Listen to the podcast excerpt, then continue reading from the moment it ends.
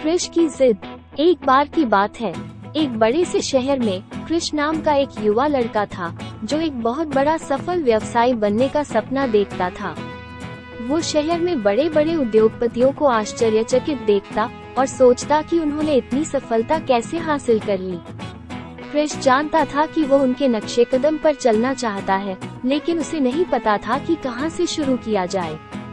इसलिए उसने कई बड़े उद्योगपतियों के बारे में पुस्तकें पढ़ना और अधिक जानने के लिए सेमिनारों और कार्यशालाओं में भाग लेना शुरू किया।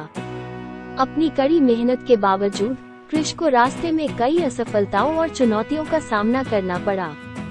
उसने अपने पहले धंधे में लगा हुआ पैसा खो दिया और इसलिए निवेशकों के सारे पैसे डूब गए और वे सभी बहुत नाराज़ हुए। लेकिन क्रिश ने अपने बड़े आदमी बनने के सपने को नहीं छोड़ा। वो खुद को आगे और आगे बढ़ाता रहा और अपनी हर गलतियों से सीखता रहा।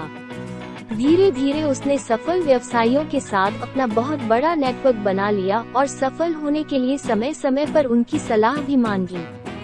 आखिरकार कृष की मेहनत रंग लाई। वो एक नए व्यवसाय के लिए एक शानदार विचार लेकर आया और इस बार वो तैयार था। उसने अब तक जो कुछ भी सीखा था, उसे अमल में लाया और उसका नया व्यापार चल निकला। क्रिश का व्यवसाय बड़ा और बड़ा होता गया, और जल्द ही, वो शहर के सबसे सफल व्यवसायियों में से एक था।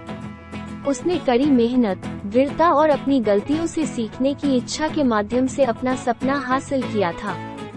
तो इस कहानी से हमें ये सीख मिलती है कि सफलता रातों रात नहीं मिलती।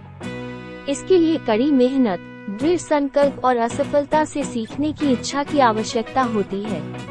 चाहे वो आज कितना भी मुश्किल या असंभव क्यों न लगे। यदि आप अपने आप पर विश्वास करते हैं और कभी हार नहीं मानते हैं तो आप कुछ भी हासिल कर सकते हैं।